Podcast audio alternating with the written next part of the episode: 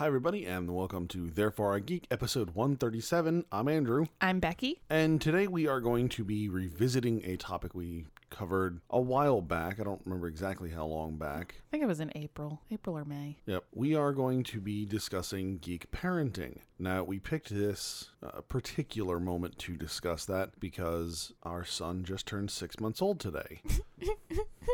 He's so, so grown. So we thought we'd we'd come back to the, the geek parenting and cover it. Now, you know, six months is a nice it's a nice milestone, right? We're halfway to the first year. it's, it's not, you know, we, we've learned a few things. Yeah. Uh, so so we'll, we'll we'll talk about it. Okay, if we must. We don't have to, but I mean, we chose to. So I mean, we're sitting here. We have the microphones and everything. Might as well get it done. I pay good money for these microphones. We got to use them. Okay. Fair enough. So six months in, how do you feel? Ah. Uh... Tired. um no it's it's been it's been a ride. um I definitely I love it. I love him. He's absolutely the cutest baby in the whole wide world, just so we're clear.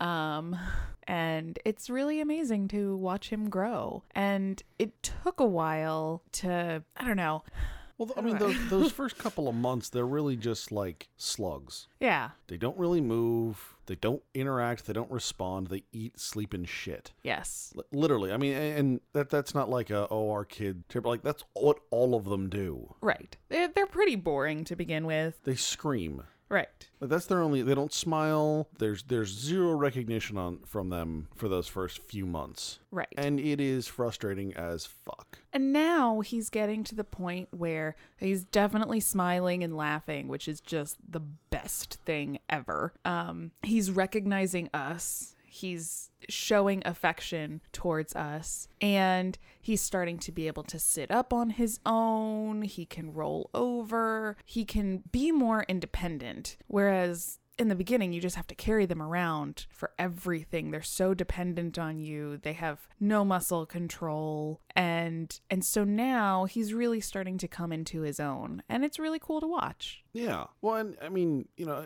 it's not like any of us have memories from this this age. So it's like, oh, this is what it's like. Yeah. Like, you know, you don't ever get to, you don't experience, I mean, you experience it, but you don't remember experiencing it from, from a first person perspective. So you really just have a have a third person perspective to, to rely on. And really, the best way that you, you understand newborns and babies is by being a parent. Um, you know, we were both older siblings, but even I was seven years older than my sister, and I barely remember her newborn stage at all. So the only thing I remember from my sister as as as an infant is I remember her coming home and being upset that I wasn't allowed to sit on the car. And somewhere, I think I think I have it personally, there is a picture of my dad holding me while I'm crying because I couldn't, I wasn't allowed to sit on the car. You weren't allowed to sit on the car? Like for the picture. Oh, okay. So it was just... It was just highlighting her? No, I mean, oh. It was like a family picture. Like, I think one of the neighbors took it. Oh. You know, like the neighbors had like hung up a, ba- a banner like, welcome home, Amanda, or something uh-huh. on, on the garage. And then we took a picture in front of it, and I wanted and, to sit on the car, apparently. Okay, okay. And yeah, I think that's like my, that might be my earliest memory. And then I think the next memory I have comes like three years later. There's a, like, I, I know stories of, about myself from in there, but that's like, there's, there's a, there's a couple year gap in there for my memory. Okay. That could have been the, the, the college drinking, or that could just be natural. I don't know. Let's go with natural. Maybe. I don't know. So let me ask you, I'm not, not sure how much you want to talk about this, but yeah, I mean, there is. Some... I want to talk about it. Okay. Yeah, I'm not even sure where. I don't know either. Let's see what you have to ask. I was going to talk about just, you know, delivery in the first couple of first okay. few days there. Yeah. Um, well, so I had an interesting experience because I had a C-section, um, and it ended up being a scheduled C-section. Um, And part of it was they thought that he was going to be big, but not too big. Um, and then another part, and th- this is the part that I don't mind talking about at all, is I was having severe anxiety issues. And so I was really scared about going into labor, not the pain part of it, but that we wouldn't make it to the hospital on time, or there would be complications, or that he wouldn't come out and we would need a C-section anyways. So I actually had an elective C-section more for my mental health than for any physical reasons. Um, that having been said, as soon as he was delivered, every doctor in the room agreed that he that we would have ended up in the in the operating room regardless. Like, you right. were not giving birth to that child as he was. Right. This kid has cheap cheeks that make a chipmunk look like a, I don't even know, but it's just massive cheeks. Yeah. And a fairly large head. Yes. And uh, what I remember, because it was all a blur. I mean, even though it was scheduled, so, you know, I wasn't going through labor. It wasn't an emergency, um, everything like that. It was just, uh, you know, walking in for a surgery. I don't know. But it is still a blur because it's a very exciting time. And the things that I remember are...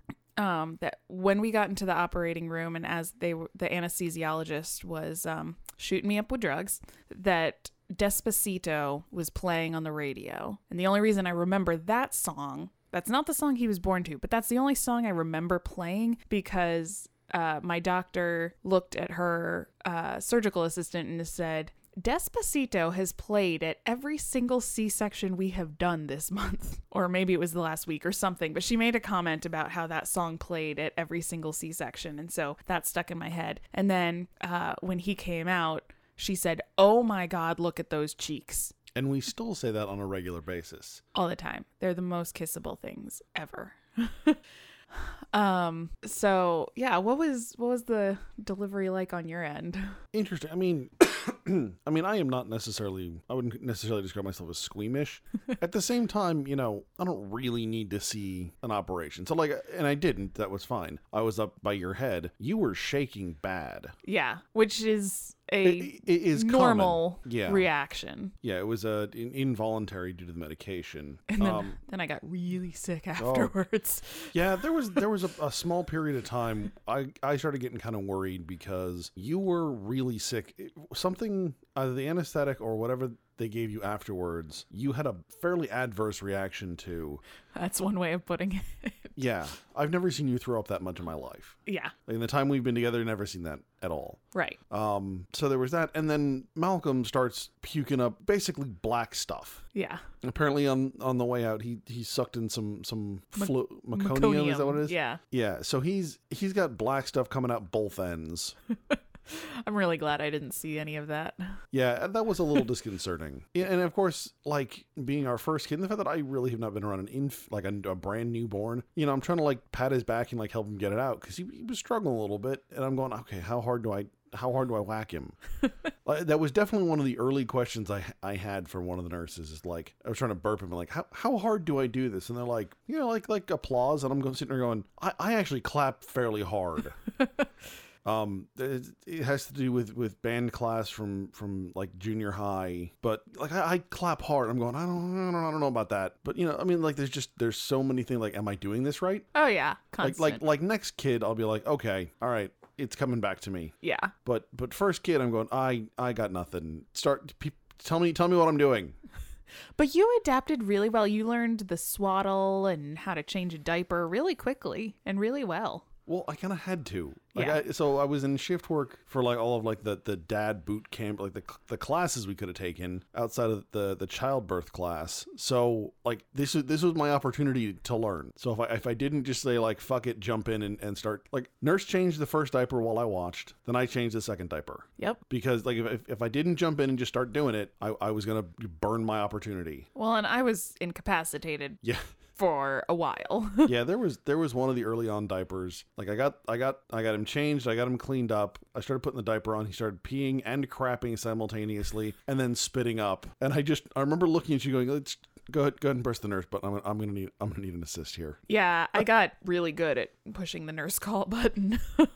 um Shout out to Sentara Lee hospital nurses.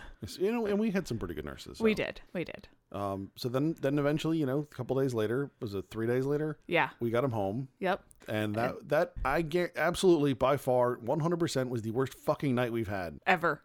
Ever in our lives. I don't know, but ever in my life. There were some, there were some rough times a couple years ago with work and you, you know, Becky knows what I'm talking about. Um, that was the worst was, night of my life. It was bad. Yeah. And you know, we got him home and all of a sudden, you know, we're on our own. And I was nursing him, and he was just screaming bloody murder all the time. And like, like literally, he would fall asleep for twenty minutes, wake up, and scream for forty-five. Yeah. We neither of us got more than about fifteen minutes of sleep at a clip. Yeah. For about thirty-six hours. Right. And he, you know, he'd wake up screaming, and then he wasn't latching because he was screaming. I'm like, if you would eat something. And it, what it turned out when we went to the pediatrician, um, he did lose a lot of his a lot of weight. He lost twelve percent of his birth weight, um which was like seventeen ounces. Like that yeah. was an like that was a legit measurable amount of weight. Yeah. And he so was, he was hungry he was hungry and you know what they said is that the bigger babies, they need more food, and it takes a while for your milk to come in. So we and gave, for them to learn how to eat. Yeah. So we gave him formula in the doctor's office, and he sucked it down so quickly. And then all of a sudden he stopped crying. And then he slept for like three fucking hours. Yeah. It was the most glorious three hours I think I've ever had.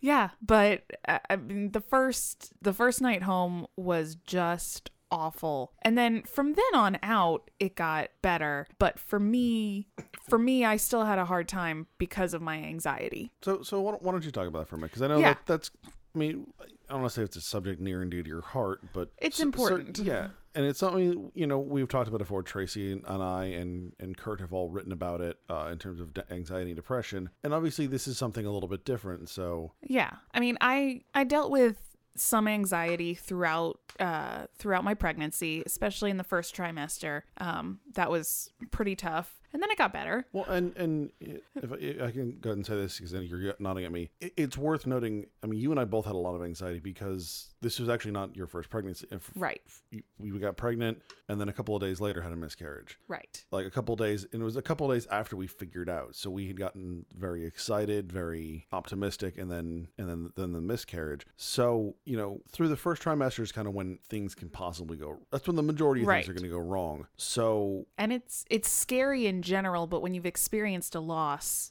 it's just right. So so so we were we were certainly at a heightened state. Yeah. Um, you know, for, for the first pregnancy, I announced it to you in a super cute way and everything. And then uh, the second time around, it was, I took the pregnancy test and then I showed it to you and I was like, does this look positive to you? Oh, hang, it hang was... on, hang on. Let's, no, there actually is a good story for this.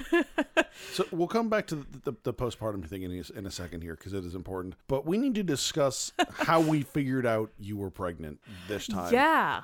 Because I, I realized listening to the, the, the previous podcast, we didn't mention that. No, we did not. And it's actually fairly entertaining. So oh, I'll tell, you know, my my side of it. I was at a conference out of town, um, and I get a text message from you while I'm at this hotel, and I'm going to be there for a couple days. And you're like, I'm dying. I I have puked like seventeen times. And I'm dying. It wasn't exactly like that, but it was. So, so, so I had a, I had a big exam at work, and I start feeling my stomach starts getting getting to me a little bit. I'm like, okay, well, it's nerves. You know, it's been a while since I've done one of these exams. I'm just nervous. So one of the things I've learned when I get nervous is get some food, anchor my stomach a little bit. So what do I do? I went to Chipotle. Bad idea. Not only did I go to Chipotle, I had chorizo. So that's that's at like five o'clock. Seven o'clock, I am face down in the carpet in front of the bathroom, feeling like I am about to die. And I'm not there to take care of him. No, in fact, the only one that's there is the dog who's just watching me, waiting for me to die. I finally get my side of the bed back. Yeah. So, I mean, several hours and copious amounts of vomiting later. One, I don't go and take my test at work. I did finally have our friend Andrew bring us, or bring me a thing of Pepto in hopes that that would just purge my system. All it managed to do was make me pink, puke, uh, vomit pink for uh, the next couple of rounds. And, and I'm basically dying at home. So a couple days later, you come home. So I come home. Well, I had gone to my cousin's wedding. Well, yeah, well, yeah. You came home from your conference, and then you went to your cousin's wedding the next right. night. And I, I am still at home. I am still mostly dead. Um, and I may have almost crapped myself a couple of times. I'm not going to lie. Uh, so I'm at my cousin's wedding, and uh, there's an open bar, but I had already decided, I was like, I'm not going to drink because we're trying to get pregnant. But man, there's an open bar, and I could just like get completely plastered. But I... you know, stuck to my guns and I didn't. So then That was a good thing, because the next day I started to feel nauseous and, and ill. And it's like, okay, did I catch what you got? But we also knew that if we were pregnant, this would be about the time. Right. We we had been trying, and it was like, well, either you're about to go through absolute and utter hell, or you're going to go over, or I'm going... going to go through slightly less hell over a significantly more extended period of time. It was option B. Yes. Yeah, and it was like, all right, go take a pregnancy test. Uh, that's a maybe. All right, let's go to the doctor. Yeah. So we went to urgent care. Entertainingly enough, we had the same doctor who who treated me for, you know, dehydration and, and vomiting and shitting. Yeah. It's the only time they're like, yeah, we want to get like a urine specimen. I'm like, I, I have nothing. I can't. I have no liquid. I, I physically Aww. cannot. I'm, I'm not opposed to giving you a specimen. Uh, it's not going to happen. Yeah. So that's how we found out I was pregnant. Not a cutesy story at all, but a funny one. Um... So, so yeah, so I had anxiety, you know, throughout the pregnancy, but it it came in waves. It got better, um, especially during the second trimester. And then uh, as we were approaching delivery day, it got worse. And then he came out and it got real worse. Um, and part of that is the sleep deprivation. Uh, there's a reason that it is a form of torture. Um, well, it's sleep dep- it's not only is it sleep deprivation. There's the noise involved because, you know, screaming. There is the constant needing to attend to someone. And not only are you needing to attend to someone, you're needing to someone who cannot in any way, shape, or form, ex- form explain their needs. Right. It is one of the most frustrating experiences. You're like, okay, are you hungry? No, you're not hungry. Are you wet? No, you're not wet. Do you need to, you know, move positions? Do you like this toy? Like, what the fuck do you want from me? Yeah. Um, so it was, and, and then there's also the hormonal changes. I mean, God, being pregnant is just, it's brutal. It is traumatic on the body, and not only physically, but, but hormonally. Um, so, uh, so yeah. And, and luckily, uh, it got annoying after a while, but every time you go to a doctor's appointment at both, uh, the O B's office and at the pediatrician, they make moms fill out, um, this postpartum depression and anxiety worksheet so that if you are showing symptoms, they can identify it and they can help you faster. Well, um, and, and to be fair, I mean, or, or, like realistically, we were going to a doctor's appointment about once a week for almost a month between your post-surgical checkups and his, you know, periodic checkups. Yeah. Realistically, we were at the doctor's office about once a week. Yeah, we we were there all the time. Um, Which I think was helpful in, you know, kind of catching this early. Yeah. Because, you know, I mean, like you and I both have histories of depression. And, and if we weren't on top of it. Right. You know, this this could have been a, a lot more difficult for you than it already was. Yes. And and I've always been pretty accepting and self-aware. Um, but the problem is, so I, I knew right away that I had postpartum anxiety, um, and depression to an extent, but it, really for me, the anxiety is much worse. Um, but my problem is, even though I can recognize it, I don't always do anything about it. And so for me, what was essential was not only did my O B say, you've got this and you need to do something about it. She's the one who called the therapist for me. And then the therapist called me, because if it was up to me to make an appointment, I just wouldn't have done it. I would have, because you would have pushed yeah, me I was to. Gonna say, if if she hadn't, I would have stood there and made you make the call. Right. Um. But you know, luckily, uh, my doctor's office has a therapist as part of their practice, and so she was able to just transfer me over to the therapist.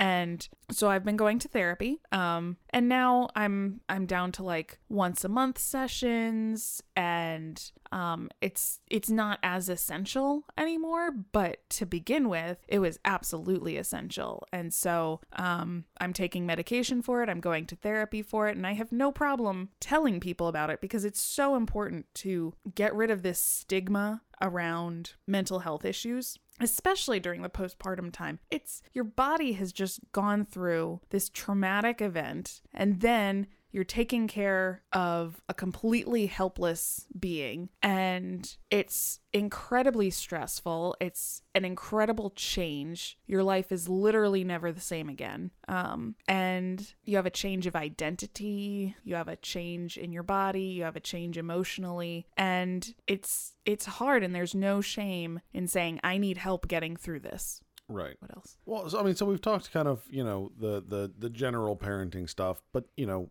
we are doing uh, geek parenting rev- revised here, revisited. Yep. So so let's revisit. So I, I think the first thing to talk about, because we talked about a fair amount in the last podcast, is is his name. Yes. So I've mentioned a couple times. I think I've mentioned it once in this podcast. I mentioned it several times before. So our son's name is Malcolm Andrew. Andrew after myself. It's kind of a family tradition. And Malcolm is probably the, the, the first of the, the geek things we have forced upon him. Yes. And a lot of people said, did you name him after Malcolm from... Fi- from Firefly? And we didn't name him for the character, but we mentioned on the last podcast that we were drawing inspiration from names. So no, I mean, we had a list. I mean, you you probably had a list of probably about pushing thirty names. Oh yeah, there's a lot on there. And I mean, you know, we sat down and we whittled it down to probably about five pretty quick, and and I mean, a number of them were based on various characters from various pop culture things we like. Yes, but we wanted a name that was that was a little geeky, but not overtly geeky, and um, uncommon, but still a name, and not not something made up, not something, you know, just pick letters out of a hat. Right. I was and, gonna say it wasn't. It, it wouldn't. It was not my second choice, but the only one I really remember from the from the list was Toby. Yeah. Because you and I are both big fans of West Wing. Right. Um. I think it's, and you know it's, it's a a less common name. Right. And that's just kind of what we were going for. Um. I think, I think several people were very happy that we didn't go with, you know, Charizard or something like that, but I, I think a lot of people guessed Luke, but nah, that's too obvious. And uh, yeah, and that's just that's just one that never even came up on the list. Yeah, no, like at all. Nope. I'm not opposed to the name, but just not didn't didn't meet our criteria. Yeah. So Malcolm it is. Yep. And we have not started calling him Mal. He's just Malcolm. No, in fact, free, most often we either call him Baby or Little Man. Yes. Or Man of Little. Yes, Man of Little's a common one. Baby! Yeah, but yeah, that's usually... I scared the hell out of him the other day when I did that. Like, I was getting him up from a nap, and I like opened the door and I go, Baby! And he just starts screaming, and I like I turn on the light, and I'm like, oh, it's okay, man. It's okay. Just calm down. See, calm when I get him down. Up from a nap, I walk in, and I'm like, hi, baby. Mommy's going to turn on the lights. One, two, three. Yeah, you didn't do that. I uh, No, I didn't do that. The part that got me was he like he was already like up and worked like worked up. So like I opened the door, like I didn't I didn't like just like fling the door open and start yelling. Like I opened the door like normally, and like I don't know. He just I, he st- was he was not ready for it. You startle him just by existing. This is true. You you sneeze and he freaks out. Anybody else can sneeze and it's fine, but Daddy sneezes. I mean, to be fair, I've got a pretty robust sneeze. Like, that's just, that that's a thing. So, you know, something that loud, yeah, it doesn't surprise me. It scares him. I mean, it used to be like, I'd sneeze, he'd wake up and start screaming. Yeah. Now he just kind of startles a little bit, but like it used to be like if he was asleep, I would like go in the bathroom and like shove my face in a pillow to sneeze because it was like I'd be like I can't wake this fucking kid up. So in addition to giving him uh, a semi geeky name, we also exposed him to his first Comic Con in October. Um. Yes. Yeah. It was October. Well, so so we went to Tidewater when you were like seven and a half, almost eight months pregnant. Very pregnant. Um. And yeah, and then we took him to yeah, it had to be in October because it was right. We made the costume and then it was his, his Halloween costume the next week. Yes. Yes. We took him to Ham- Hampton Comic Con, which was a lot of fun. I mean, you know, he got he got a lot of attention. We dressed him up as Dobby. Yes. Because it was easy. Yes. So. The thing is, kids' Halloween costumes are so expensive and they grow so fast. They can only wear them a couple of times at most. So what we did is I took a burp cloth, cut a hole in it, cut an armhole in it, uh, tied it around him, and that was his rag. And then I just made some big Dobby ears out of like felt and... The funny thing is you made even bigger ears the first time. They were so badly proportioned. Not only were they badly proportioned, I think they were a little too heavy for his head at the time. Yes. And you sent me a picture of it. Like you put them on him and he just started flipping out and screaming. Yes. Also, the little skull cap I made for him to attach the ears to was a little too tight. It was a, yeah, it was a little snug. Um, but he looked adorable and everybody loved him. And that whole costume cost us like two dollars. So yeah. And then we got to use it for Comic-Con and we used it for Halloween the next week. As much of Halloween as he saw. He he he went to he went to bed at like like right as trick or treating started. So it's yeah. funny because he has now like he was the one who started determining his bedtime, which I mean I guess is kind of the way to do it, you know, when they get tired. But like for a while it was like he was just kind of like whenever, and then he hit like a a, a point somewhere at like three months or so where he was like, no, fuck you guys, this is my bedtime, put me the fuck to sleep. Yep. And if you didn't, he made his dis- displeasure known very loudly. Right. And you know, at first he you know he would sleep for good chunks, and then eventually I think you said we got up to thirteen hours straight a couple times. Yep. And then he hit the the four month sleep regression. Yeah. And now mommy's back to no sleep. Well, I mean, he gets up, what, twice a night now? Um, actually, now he's he's only getting up like once a night. He gets up at like two a.m. And... So so so before Christmas, he was going to bed at like six. Originally, he was going to bed at like seven, and then daylight savings time happened, and he didn't give a fuck about that. So he went to bed at six because it was still the same time. And oh my God, at six oh one, he was not in bed. Yeah, yeah. Dear God, have mercy on your soul if you didn't have his ass in bed by six oh one. It was... It, like you, there was a couple of weeks, it got a little bit better, but there was a, a point you could have set a clock by it. Oh, yeah. It was really entertaining. That's one word for it. Well, I mean, looking back. Yes. So so we did that, and then we went to Phoenix for Christmas, and that like everyone's like, oh, well, how do you, you know, do you, you gonna go to bed at like four o'clock? Like he can't, he, he has no concept of time. Like the flights are gonna fuck him up so bad in terms of time, he's not gonna know the difference. And sure as shit, we got home and he went to bed at seven. Yep. He had no concept of time. Time time means nothing to him. So now he goes to bed at like seven, seven thirty, which is nice. Yeah. Um, that's a good time. I mean, we're recording this while he's sleeping, so you know, we, it's still enough time for us to do some stuff. And yeah. So you know, so he goes to bed somewhere around there, and then yeah, so you said he gets up about one, one thirty, and then he gets up what about seven or so. Yeah, some days a little earlier, some days a little later. It depends on his mood, but right. um, we have not gotten him on a schedule. And, you know, I I know a lot of parents try to get their kids on a schedule, and he he makes his own schedule. We have no control over that. He well, he makes his own schedule. Like he has a routine, and we yes. kind of stick to that. He'll get up, and then about two and a half hours later, he starts rubbing his eyes and needs a nap. Yep. And so it's not, you know, at eleven o'clock he gets a nap, and at one thirty he gets a nap. It's whenever he woke up. Two and a half hours after that, he gets a nap. I kind of wish I could take a nap every two and a half hours. Right? Wouldn't that be? I don't think my boss would like that. Oh, but and not, you know, and also the whole sleep when the baby sleeps thing, bullshit. I mean. It's a nice idea to try. It doesn't always work like that. Somebody was like, oh, well, if he's sleeping for six hours, you should be getting, you know, five hours and fifty minutes of sleep. I'm like, yeah, no, it doesn't. It doesn't take me ten minutes to fall asleep. It takes me a little bit more time. Plus, when the baby is asleep, that's your only time that you're not having to take care of them. So, um, you know, there's all these recommendations like, oh, leave the laundry. It'll still be there in the morning. I'm like, well, for one, that's the problem, is that it'll still be there in the morning. But well, oh. that work that works fine until a month later I run out of underwear. Right. And and yes, I have a month's worth of underwear. But you know, I, I remember I got to a point where I was actually able to do chores again because I had enough energy to do that. And it was like, I'm actually enjoying this because I feel like an adult. Right. Doing the dishes and doing the laundry makes me feel like an adult. And sometimes, sometimes I don't do the chores, but sometimes I just need that time while he's asleep to decompress and just veg out. Um, you know, this is a job that you don't get breaks, so you got to take your moments when you can get them. Right. I mean, I mean, frequently for a while, like, you know, you would go try and go take a nap. I would put him in the swing so he would sleep, and then I would go do like do dishes. Yeah. And, you know, we would come up with routines, and then he grows, and then the routines change, and, you know, he's outgrown his swing, which is something that we relied on a lot to get him to nap at first. Um, and then he wasn't taking a nap hardly at all for like a month. No, no, he refused to nap at all. Yeah. Now, admittedly, to start that, we did actually, you actually did start enforcing a routine on him. Yeah.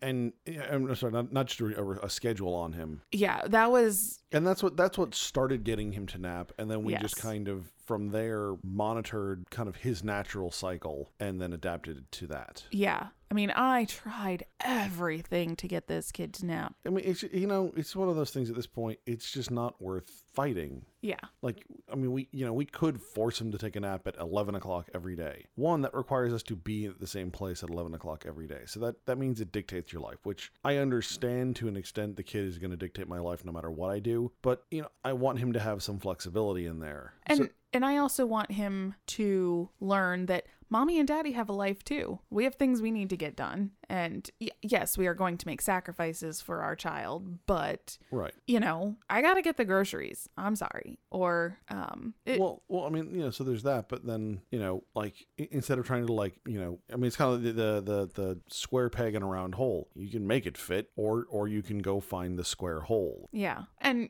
you know, we also, we read up on recommendations and everything, but... Yeah, Doctor It, Google's been a fucking thing. Oh, yeah. But eventually, you, you take all of those things into consideration, but you also have to take it into consideration your kid. Like, a, most of the recommendations say, put them to sleep, put them into their crib drowsy, but not asleep, or don't nurse them to sleep. Well, at for the first three months, he would not go to sleep unless I nursed him to sleep. Okay. Um... And and then he broke that habit on his own. Um, but for him, putting him down for a nap, he actually has to be like smiley and happy and in a good mood. He cannot be drowsy, because if he's drowsy and you put him down, he screams bloody murder. But if he's happy and giggly, you put him down and then walk out of the room and five seconds later, he's asleep. I don't know. He's he's his own thing, and one size does not fit all. And so that's something...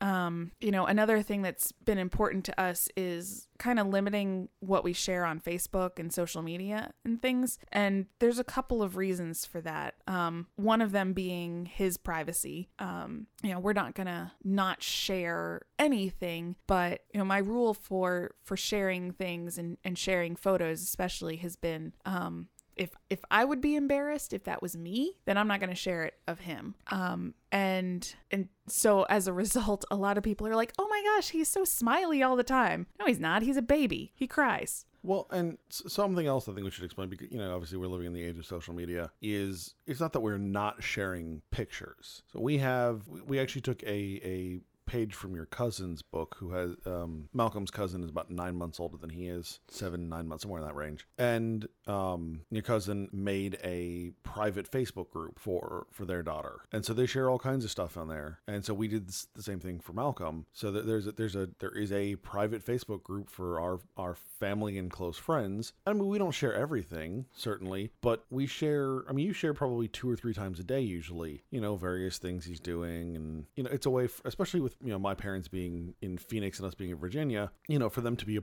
a part of our lives. So we're using social media, but I think we're using it really, I think, to its fullest extent, in that we're using all of the options available to us. Mm-hmm. Um, but in terms of what we share to everybody else, um, it is limited. And it's also, I, I also try not to, not that we don't celebrate his milestones, because we do, especially among our family and friends. But we have a lot of friends who are pregnant or who have recently had kids as well. And it's so easy to invite comparisons between babies, and everybody is so different. Um, Every child is is unique and develops at their own pace. So I don't want somebody saying, oh, well, Malcolm reached this milestone at this point. You know, either our kid is so much more advanced, or, you know, oh, our, something must be wrong with our kid because they haven't reached that.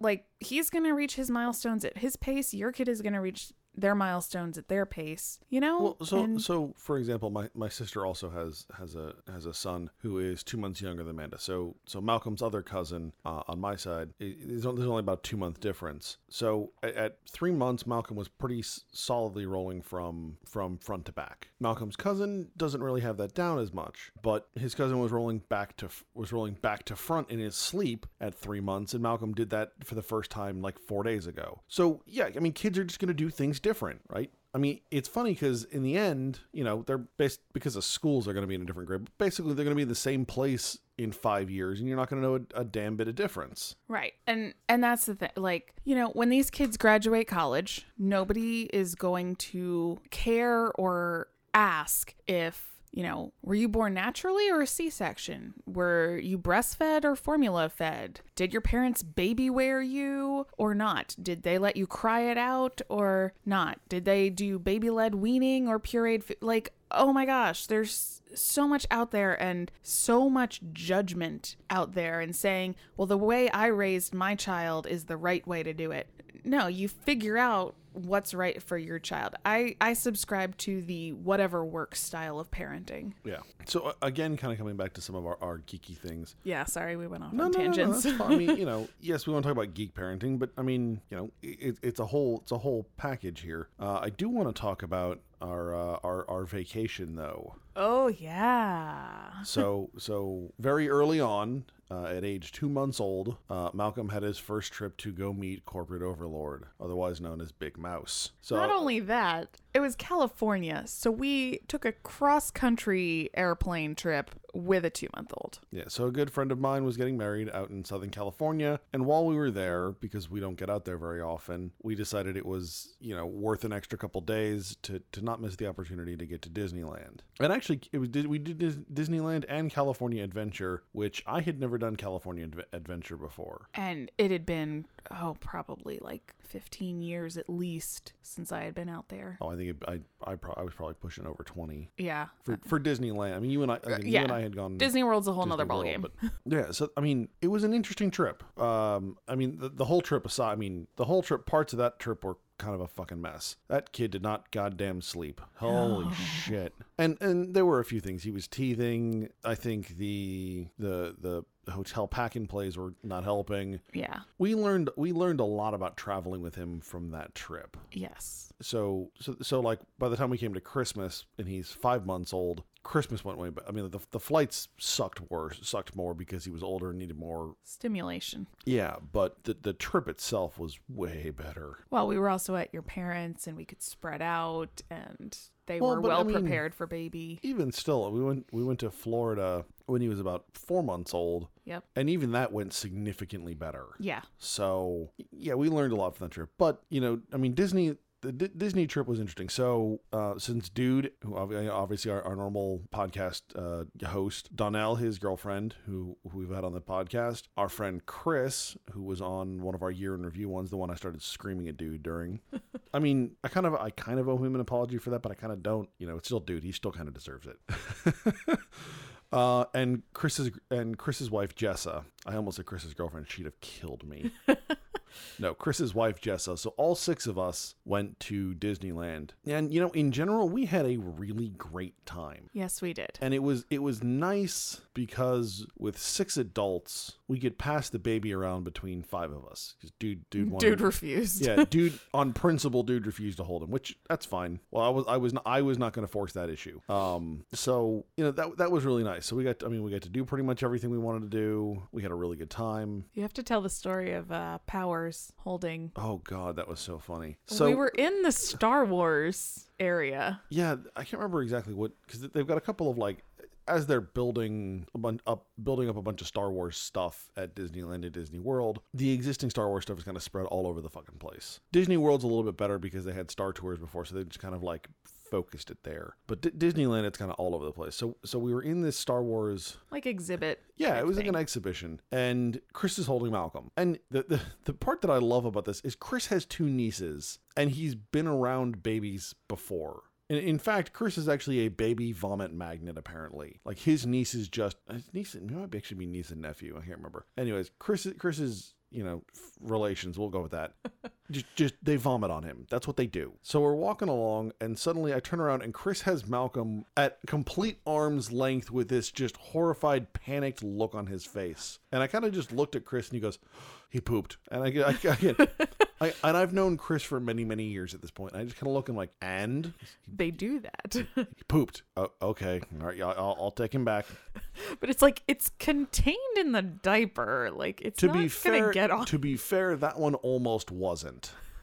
That was not the blowout from hell. No. That had a lot of potential, though. I do remember that one being a particularly bad cleanup. Um, we'll come we'll come to the blowout from hell in a minute. Oh, that one's so good. It is. Because it also segues nicely into some other stuff. Yes. Um, yeah, I so said the California Adventure Day, though, that was a that was a little bit tougher. I, yeah, because that was just you and me. It was the two of us. Um, we were still kind of working out some of the like feeding stuff. Yeah. So there were some times one we were trying to you were trying to feed him and figure out how to feed him while he was in the, the ergo the the baby little backpack thing. Yeah. Which was tough. Um. I call it boob acrobatics. It was yeah. It was interesting, but the point was I didn't want to have to not like have to take time to to sit and well, feed and the, him. Yeah. So the other problem, I mean, the other thing is, you know, you're standing in line. You might as well use the time. Right. Well, and here's the other thing, and th- this actually is part of the reason that the first. first few months were so stressful. He used to have at least forty-five minute nursing sessions. Yeah, he would feed a lot. Yeah. And well, he's a he's a big kid. Yeah, and for long periods of time. He's down to like twenty minutes at a time, which is so much more reasonable. But, you know, they say they they just eat, sleep, and poop. And I'm like, oh, yeah, that's going to be easy. Well, no, because they need to eat every like two hours and then he's feeding for an hour. And then, okay, so then an hour later, I have to feed him. Ugh, it was, yeah. Ugh, fourth trimester. No joke. Anyways. Yeah. So, I mean, but you know, it was still, I mean, we still had a lot of, a lot of fun. We, yeah. Good experiences, you know, and we, we got to do some character breakfast and stuff. And so a character dinner and a character breakfast. And I mean, so you got to, you got to meet a bunch of the different characters. He loved Rapunzel. Yes, holy he did. Crap. Little man's got a thing for blondes, apparently. Yep. No, but yeah, I mean, you know, it's one of those things people are like, oh, I'm not going to, I'm not going to do this stuff until they get old. I was like, just, just do it. Like, I mean, yeah, every kid's going to be different. Every kid's going to react differently. But like, I'm, I want to expose Malcolm to the things I love and I want to do it early. And we got to meet Groot. That was fun. That was the best. That was, yeah, so we, we were going back to the, the Guardians of the Galaxy shop so I could buy a bunch of crap because it's what I do. Um, you should really, like, stop me more often. I know, I really need to. Especially in, as we segue to the next in, topic. In fact, in fact, you encourage me more. uh, I know. Um, we're, we're, we're not actually that bad about it. No. Um, but, so we were, we were going, and we saw a line, and yeah, it's Disneyland, so of course you're like, all right, what's the line for? Well, and, and it was a line, and there was a PhotoPass photographer at the front of the line. And the line was only like three, three or four yeah. people. Um, but it's like, okay, there is a line and a photographer. What character? So what, I go up. What's coming out? Right. So I go up to the character attendant, and I'm like, who's coming? She said, Groot. I said, get in line. And again, because you know Malcolm, Malcolm's in utero nickname was Baby Groot. Yes. And which, then, which, as a side note, has, has spawned me to buy all all manner of Rocket and Groot things, including we got him a stuffed Rocket which, at yeah, Disneyland, that which, it, which is becoming his lovey and makes me very very happy. We haven't forced that on him at all. I mean, a little bit, but he also took to it, you know, on his he own. He did, fairly, you know, he did. He tried to. He's he's discovered his feet, and he likes to put his feet in his mouth. So the other day, he tried to put his foot in Rocket's mouth, and it was so freaking cute. And that, I mean, like, you know, the the the toy we frequently give him in the car is a, is a Mickey toy. Yes. That he just chews the shit out of. Yes. He... I mean, I should say, chew, chew is a relative term. He still has no fucking teeth. Oh, my God. Te- teething's real, and it blows. Let's just put it that way. Yes. And he's been doing it for four fucking months. He literally, he's been doing it since we were in fucking California. Yeah. He started drooling and nomming on things, and we were like, okay, he's teething. And, and you, it- and, and... you and I both had teeth pop early. Yeah. And no, he's just he's going to teeth forever, and he eventually just adult teeth are going to fucking come in or something. I don't know. Yeah. No, I, I think he's going to get all of his baby teeth at once. Um, because he's also like chewing really hard at the back of his mouth and on one side. And I'm like, are your molars going to pop first? Who, like what? Who knows? I, I don't know. Um, so, uh, should we talk about the, the blowout from hell? Sure. Because it does segue so nicely into, into, an, into another topic. So we are buying a new house. More specifically, we are having a house built, uh, during the geek, the last Geek Parent podcast, we talked about how we, one of the, re- one of the things we weren't, we weren't going to really do up his room all that much because we were planning to move. And also because we've got two houses worth of stuff crammed into one house. And then you add baby or, stuff on top of that. Right. It's or as, little... as is, it is better known as ten pounds of shit in a five pound sack. um, so we are having a new house built. So the, the, the day we signed the initial paperwork, uh, we were we were showing Becky's mother the ha- the the model house, and the the sales agent steps out to let us talk for a few minutes, and we realize uh, I think he pooped. So we go Boy, to start changing. yeah, we go to start changing him, and it is everywhere. It is all the way up his back. It is down his legs. The the we were we were actually going to to family day at my work, so Becky had dressed him up all nice and cute to show off. And I mean, all the clothes saturated, shoved in a bag. Yeah. It the, took all three of us, you, myself, and your mother, to change him. Yes. It was a three person diaper change. And and that was that's legit like like it would not have been a two person job.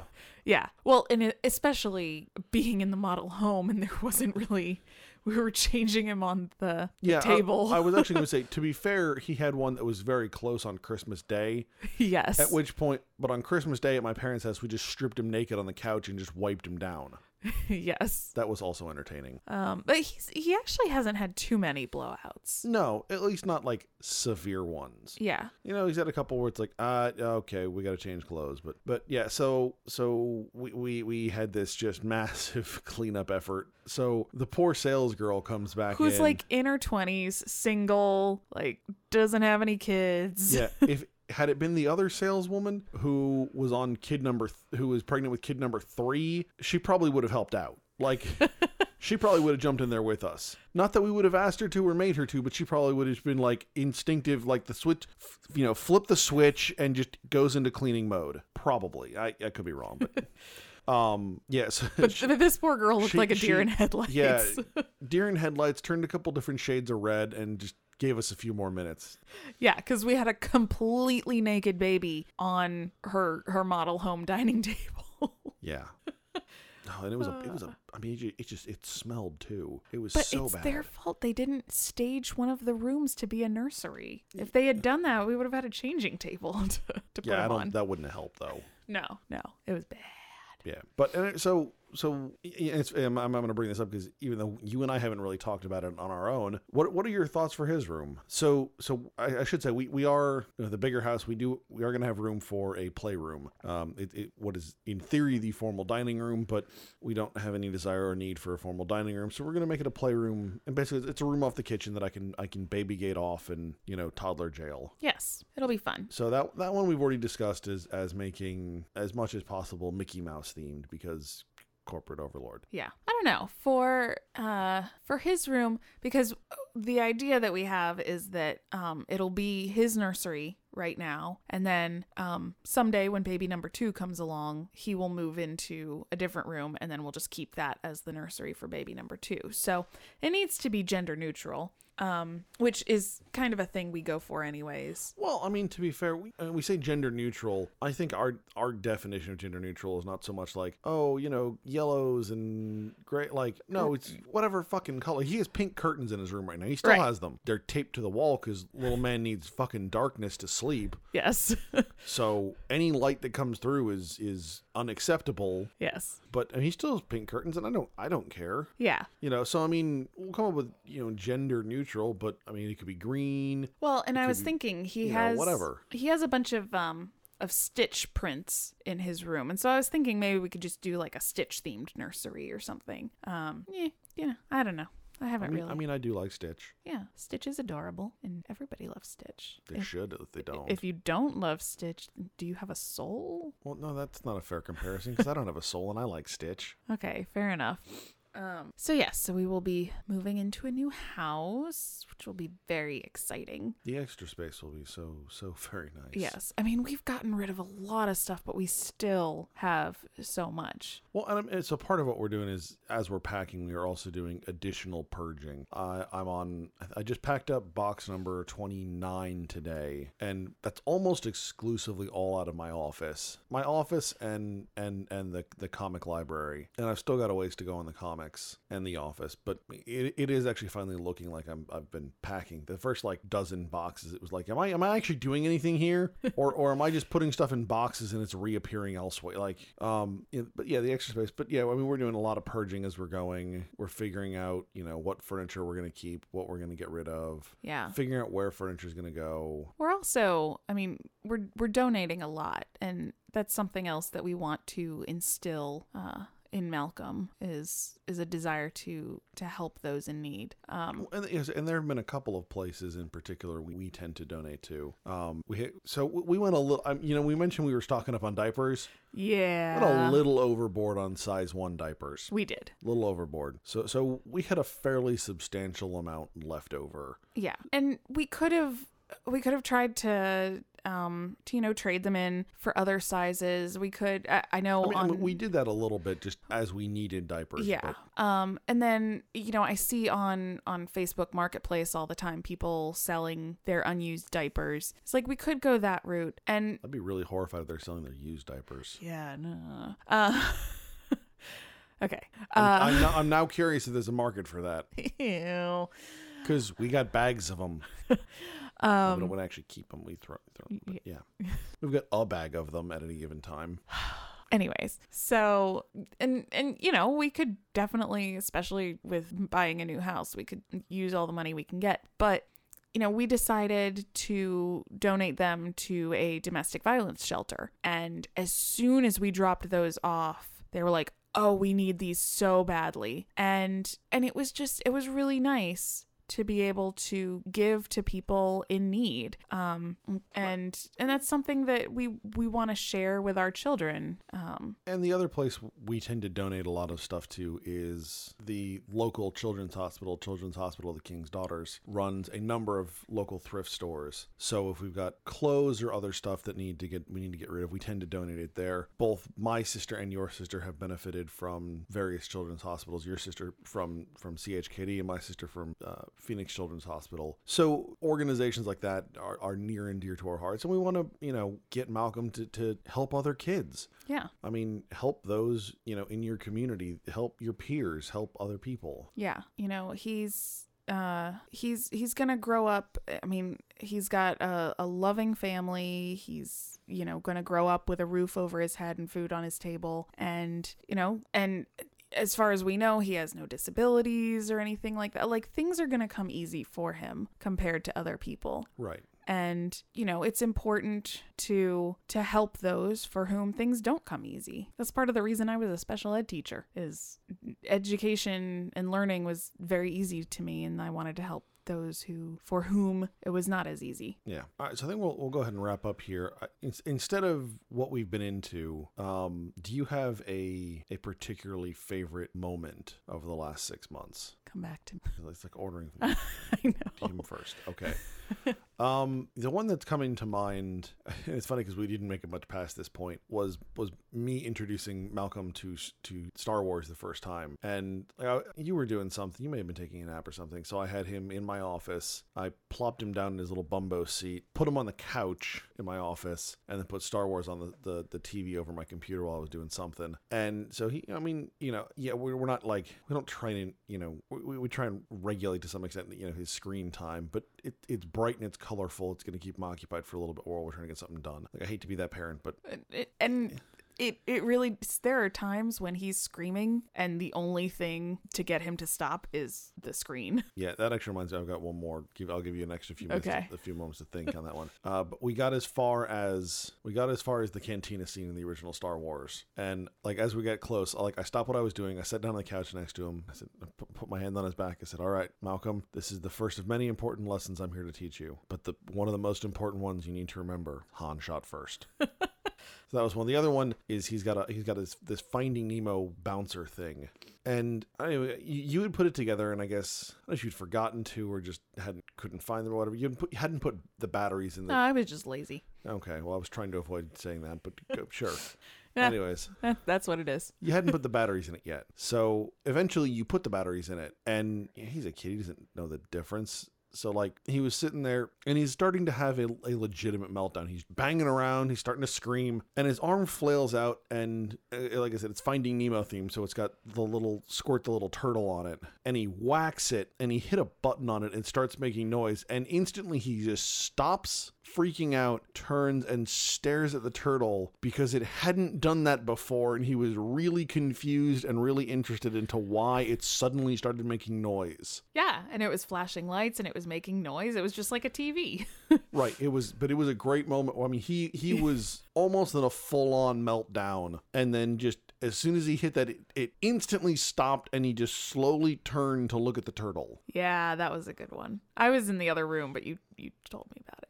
Oh, yeah, there's another one. Okay, so I'll I'll give two also. Um, the first one was when he rolled over for the first time because... We we knew it was coming. Like, we could tell that... Because he was getting so close. Yeah, he was getting so close. So I would, you know, take my phone and I'd be recording it and, you know, trying, just waiting for him to roll over, waiting for him to roll over. And he would never do it. And then, then one night, he's... he's doing tummy time and I'm recording it and he's like, nope, not gonna do it. So I put my phone down and I'm like, okay, mommy will come rescue you. Flip, turns right over while I'm not recording. The only time I was not recording the entire week prior. Yeah. yeah. And and so I I think I was, I, I legitimately started tearing up, both because I was so proud of him for rolling over and so upset that I had missed the moment. Um, and I almost missed it because I think I was about to walk into the kitchen. You, no, you walked into the kitchen, then walked back. Yeah, yeah. And so I, I almost actually missed it. Um, which which actually happened about about two months later. You walked into the kitchen, had put him on his stomach with some toys around him, walked back over, and, and you looked at him like, did you roll over? And I'm like, and then you looked at me, and I'm like, I haven't gotten off the couch, so yes, he rolled himself over. um, and then. Another one of my favorites was um, when when he and Bennett, our our nephew, oh, God. met. Okay.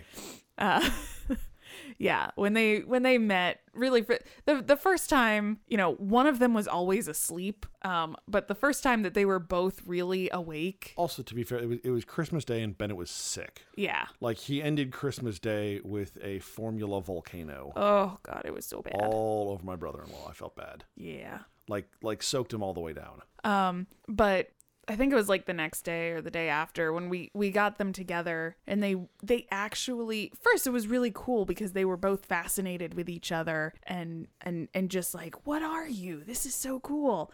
And, you know, they had this really cool reaction. And then Malcolm, who is in the I want to put everything in my mouth stage, starts trying to eat his cousin. And, he, and at, at first, he's trying to be kind of subtle about it. Like, he's got Bennett's hand and he's just like, I'm going to put it in my mouth. Yeah. Ah. After a while, it was a lot less subtle. It was like, hand, like, all right, I'm going to eat this. Yeah. And, and they would do this cute thing and you're like, oh, they're holding hands. And it's like, no, Malcolm has grabbed Bennett's hand so that he can shove it in his mouth. Uh, I put my hand in my mouth. I'm going to put his hand in my mouth. Yeah. Makes total sense. Um, but uh, pretty much all of their interactions together, it was just, it was super cute. And and uh, and Malcolm with, with my cousin's daughter was also um, was also really cute because she she had just learned how to stand up, and so and he was, you know, only a month or two at this point, but she's standing up and he's just staring at her like, whoa, I want to be able to do that. Um, he loves other babies. And and that's that's fun. That'll help him in making friends. Yeah. yeah. So we'll, we'll we'll be doing this again. I suspect sometime around uh, his first birthday, because we can talk about the, the first birthday party and all that. Oh, I'm so excited. This yeah. With any luck, he's gonna he's gonna go full on with the smash cake. It'll be beautiful. I think I'm gonna make cupcakes. I've been binge watching Cupcake Wars. Yep. Yep. So all right, folks. If you like what we do, make sure you head on over to therefore geek dot com. You can check out our blog post and our podcast. You can find us on Facebook, on Facebook, Instagram, and Twitter. And you can find this podcast on iTunes, SoundCloud, YouTube, and Stitcher. So once again, I'm Andrew. I'm Becky. And you've been listening to Therefore I Geek.